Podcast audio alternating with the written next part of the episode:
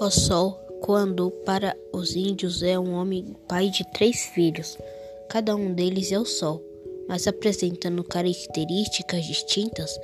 Um deles é o sol que parece sozinho e é mais forte. O outro aparece em tempos mais úmidos e até chuvosos. Enquanto o terceiro é o sol que surge quando seus irmãos estão cansados.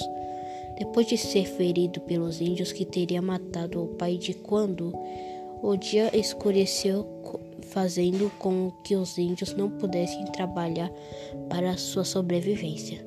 No lugar de quando, então sua esposa mandou os filhos clareassem o dia. O primeiro foi, mas não aguentou o calor. Voltou e deu o lugar ao irmão. Este cansado deu lugar ao irmão mais novo.